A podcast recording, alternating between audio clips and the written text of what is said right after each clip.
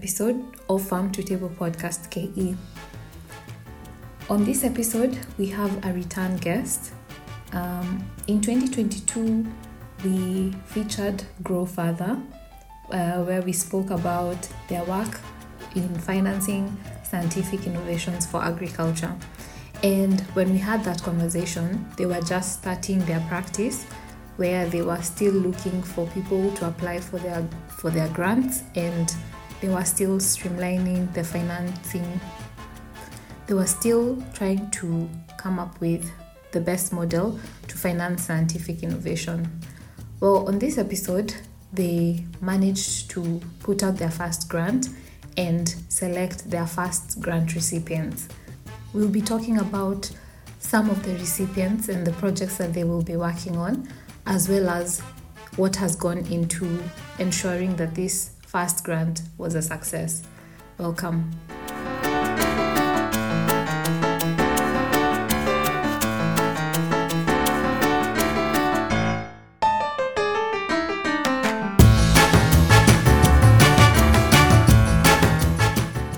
Welcome, Peter. Well, it's it's great to be back on your show. Mm, great to have you back. Oh, you want you wanted me to introduce myself? Okay. Yeah. So um, I'm I'm Peter Kelly, the founder of, of Grow Further, which uh, connects people and ideas for a food secure future, uh, funding agricultural research and development projects in developing countries that uh, that benefit smallholder farmers. And uh, my my professional background is as an agricultural economist. Great, great. And um, so the last time that we spoke, you were just in the beginning stages of your of your work. Maybe you could recap for us uh, the work that you do at Grow Further and the progress that you've made since. Well, we've actually made a lot of progress since we since we last talked. We put out our first grant announcement and got uh, more than 700 applications in in response. It was an open-ended call for research and development projects to address some pretty broad goals, uh, helping smallholder farmers adapt to climate change uh, and improve their income and nutrition. So basically, we asked uh, uh agricultural scientists around the world to send us their best ideas. And in spite of being a first time grant maker, we got a huge number of them.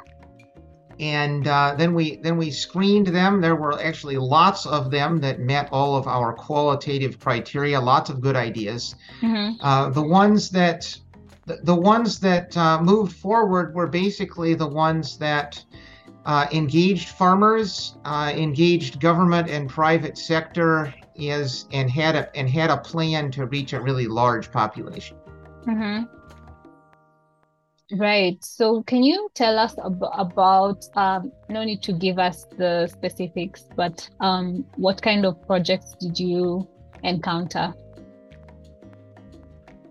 We got proposals in all different fields of agricultural sciences mm-hmm. and some in related fields like um, applications of internet of, of information and communication technology in in agriculture and that's exactly what we wanted we didn't have a specific technical idea about uh, how to how to go about uh, improving smallholder farmers lives we were just mm-hmm. looking for the best ideas from different from different fields mm.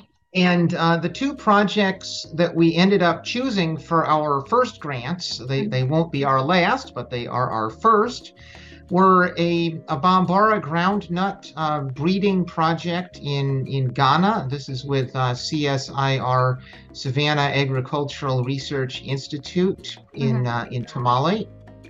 And uh, this project is looking to develop the first commercial variety of Bambara groundnuts that's ever existed. Uh, Bambara groundnuts are nutritious, they're adaptable to a changing climate, they uh-huh. uh, improve uh, women farmers uh, in, in income. They put uh, nutrients back into the soil. They have a lot of benefits, mm-hmm. but they're not uh, as widely grown as they could be because they haven't gotten very much research attention. So, developing this first uh, commercial variety should go a long way towards addressing this and could reach a very, very large population in um, Ghana and beyond. The other initial project is in Tanzania with the Nelson Mandela African Institute of in, Institution of Science and Technology, mm-hmm. and they are working on developing an, an app to detect maize and common bean diseases early. Mm. And this will uh, help farmers uh, avoid what can be very large losses to their to their staple crops Right. Uh, existing solutions are not trained on East African data. They they're not in the in the local language, and uh, so this this should uh, help a lot. They've developed apps that are widely used for other crops like bananas, mm. but uh, maize is the big one in in Tanzania. So this uh, and they've got a plan to reach farmers who don't own smartphones. Right. So this one could be really big as well. Oh, great. That's great. Um, yeah, the consumption of maize is huge in East Africa and especially Tanzania because they even, like in Kenya, for example, we we import a lot of our maize from our neighbors in Tanzania. So that has a great potential. Yeah, we've um, consulted with uh, folks from from Kenya on on this project, and they they think it's a, they think it's a great idea. We have a Kenyan on our board, and we also also on the advisory committee. Um, the advisory committee uh, member spoke at our panel at the Borlaug Dialogue last last week. Her uh, her name is Ruth uh, Oniang'o, a former African Food Prize laureate, and she spoke at a panel that we organized last week at the Borlaug Dialogue in, in, in Des Moines, Iowa, which is a premier conference on global food security where the World Food Prize is, is awarded. And we talked about not only these projects, but also our model of of connecting people and ideas for a food secure future. So we we bring in um, donors and and volunteers from different professions and and parts and parts of the world. Right. and then as and then as i said um, have open calls for proposals and it's a very a very competitive process to look for the ones that really engage farmers and uh, and have plans to scale. Right. And um, for for future people that may be listening and would like to you know maybe sending their applications. What kind of support do you offer to the winning project apart from you know um, the money Right. So our uh, we do offer capacity building when when it's when it's relevant, uh, mm-hmm. and some of the areas where we're in a position to do that are are monitoring and evaluation. Mm-hmm. I I personally uh, have a PhD from um, the University of California at at Berkeley in agricultural and resource economics, which is one of the top programs in um, in evaluation, mm-hmm. and uh, also also in marketing and communications is another area where we can where we can help because we are all about engaging people and uh, making making science exciting. Right, right. And um, what what would you say is the like what separates you from previous um, not previous but um, current other projects because we've seen that a lot of um, especially in agriculture a lot of projects are supported and funded but they the impact is quite limited. So i, I do have any measures to ensure that you you're able to have a bigger impact? So we, we look for projects that engage farmers and also engage uh, stakeholders like government, agricultural extension, or uh, or or private seed companies that are in a position to to take it to scale, and that's actually our uh, our primary criterion in, in, in looking through the large numbers of applications is are farmers actually going to use this mm-hmm. or is it just going to stay in the lab? And if they do use it, is it just going to reach one village or could it benefit a much a much large a much larger region?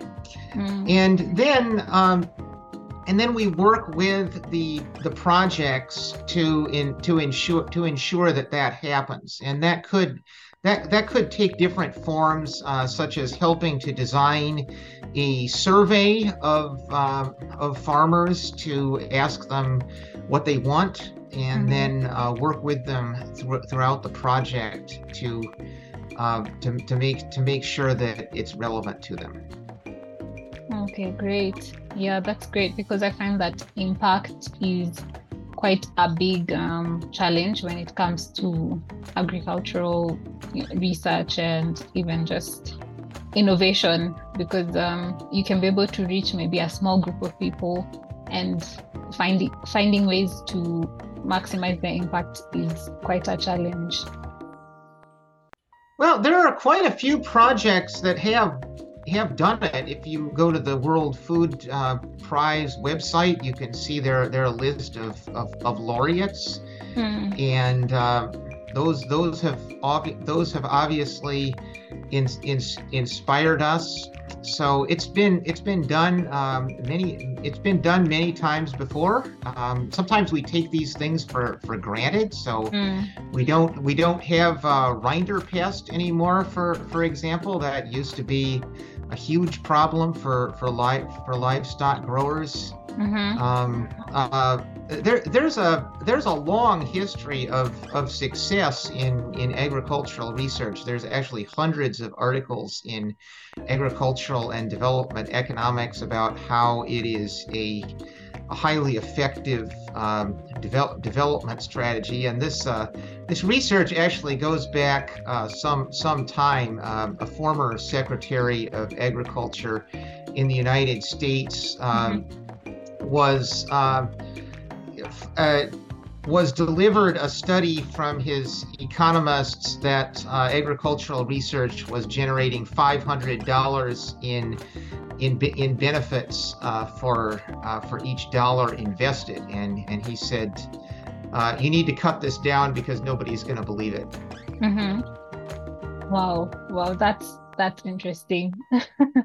because so obviously not every obviously not every project works. Um, mm but uh, there are there are some that have had a really big impact. Uh, mo- most famously through the Green Revolution. Um, there's mm. obviously been some controversy associated with the with the Green Revolution, um, but uh, nonetheless, it has uh, prevented famines and made other big contributions to society.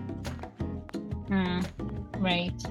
Um, so you said that this is your first um, successful grant. Um, could you tell us if you have like what thoughts do you have about the future? Do you have any any target projects that you would like to see in future or in case for our audience who would like to participate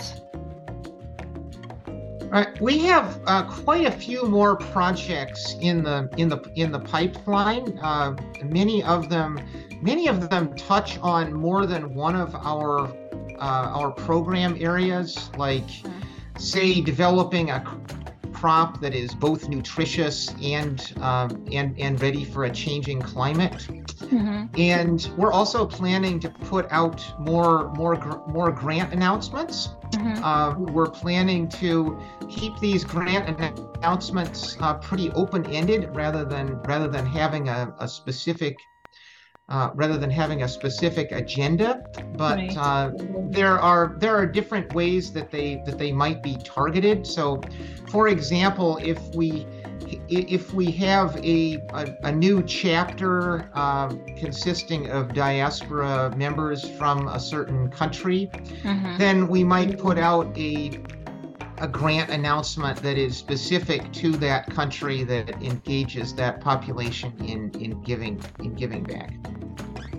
Right, right. Yeah, because now I I can I can attest to the fact that there are so many innovative, you know, research projects going on that would really benefit from some funding and some you know just expertise because as we spoke in our previous episode you said that you also have some board members that offer expertise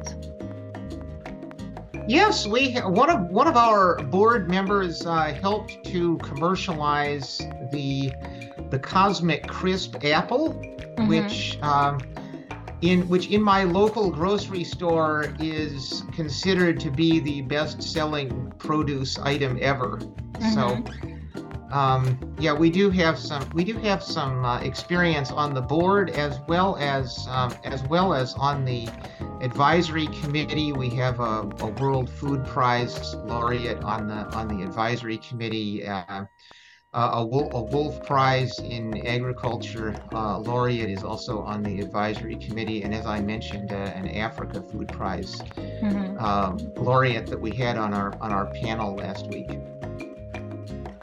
Right, right. And do you see yourself expanding beyond, um, you know, agricultural research, maybe to, I don't know, maybe related fields, uh, diverse fields, maybe something like uh, nutrition and food science?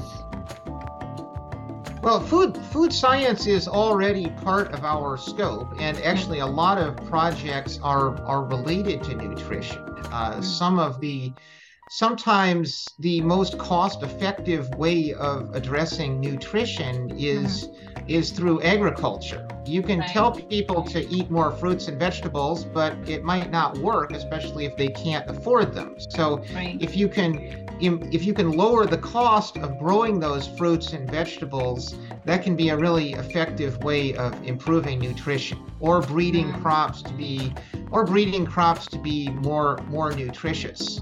Mm-hmm. Um, we, we actually have uh, a similar model in other sectors. Um, the March of Dimes and the Rotary Foundation helped mm-hmm. to develop uh, a vaccine for polio, and that was obviously a huge contribution in and of itself. Right. But it also it also created a precedent for what is now an entire sector of, of medical research charities that um, in, engage lots of people, especially Americans, uh, as donors and volunteers and have made uh, huge contributions to various areas of, of medicine. Mm-hmm. So, the long term vision here is not to just be one organization, but to actually inspire an entire sector of, of agricultural research charities that might be taking um, different different uh, creative approaches to uh, creating a food secure future. Right, right, yeah, because there are a lot of um, organizations that contribute differently to the to our food system becoming better. So I think it, if we can bring them together and you know make sure that their impact is is felt, I think that would be the way to go. Yeah, there's a there's a lot of organizations doing doing great work in the in the in the food systems. Mm. Um, the, what uh, what I noticed back in in college. Was that there are some organizations that have made big contributions to society, like like breeding rice that's grown by millions of farmers and preventing famines and things like that. Mm-hmm. And then there are other organizations that have clear ways for people and, and companies to to get to get involved mm. but they haven't necessarily made those big contributions and so my my vision which actually started back in college mm. when I first noticed this this dichotomy is to bring is to bring those things together let's uh, let's get people involved in the in the in the areas like um, like research and development that can have the the biggest impact on on food security in the long term. Right, right. That's wonderful, and it's a. I think it's a very um, inspiring vision, and yeah, I'm happy to be able to put the word out and to spread the message about it.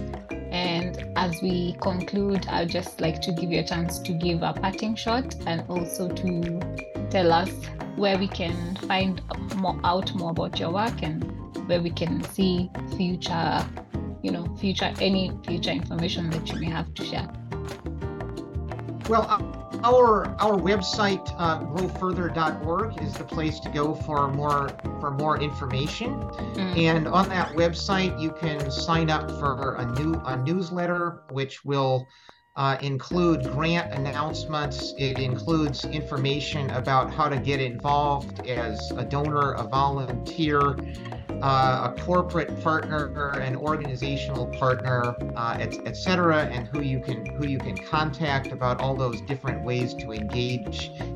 We have we have programs for people uh, at different stages of life and from different professions and um, are, are ready to collaborate with, with different kinds of, of, or, of organizations.